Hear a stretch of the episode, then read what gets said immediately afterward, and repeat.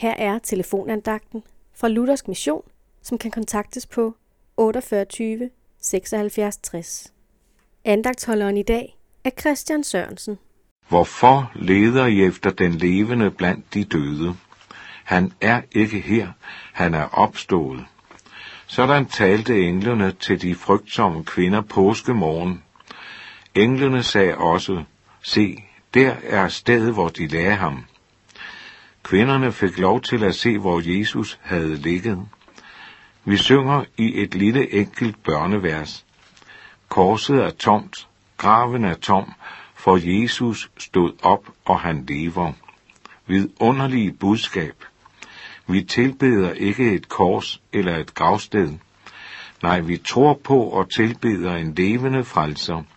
Jesus er nemlig opstanden. Det skete i Jerusalem for 1963 år siden.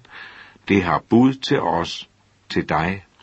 For Jesus opstod og lever, for at du engang skal opstå til evigt liv sammen med ham.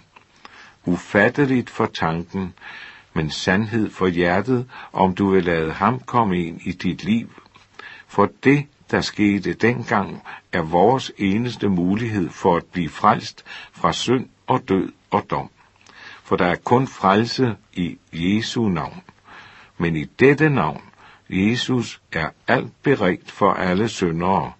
Kom, hør det, tro det og tak ham for det, for det gælder for dig.